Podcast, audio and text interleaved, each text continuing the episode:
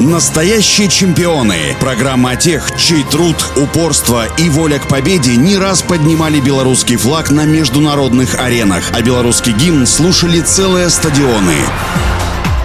Всем доброго дня, у микрофона Василий Данилов.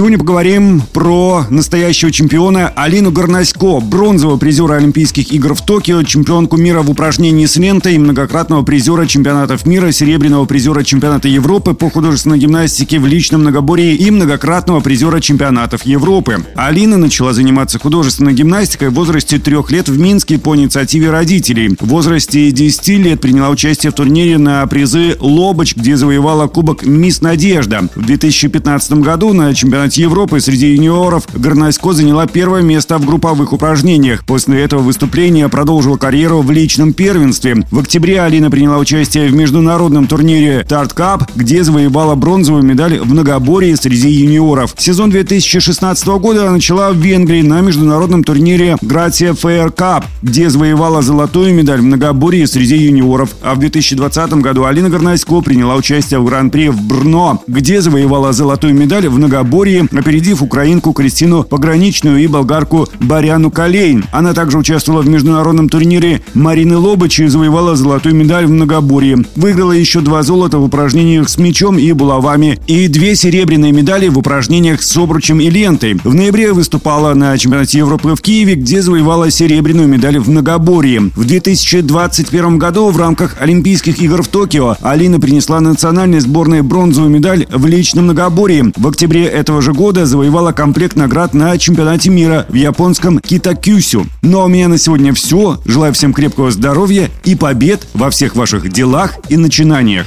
Настоящие чемпионы. Программа о тех, чей труд, упорство и воля к победе не раз поднимали белорусский флаг на международных аренах, а белорусский гимн слушали целые стадионы.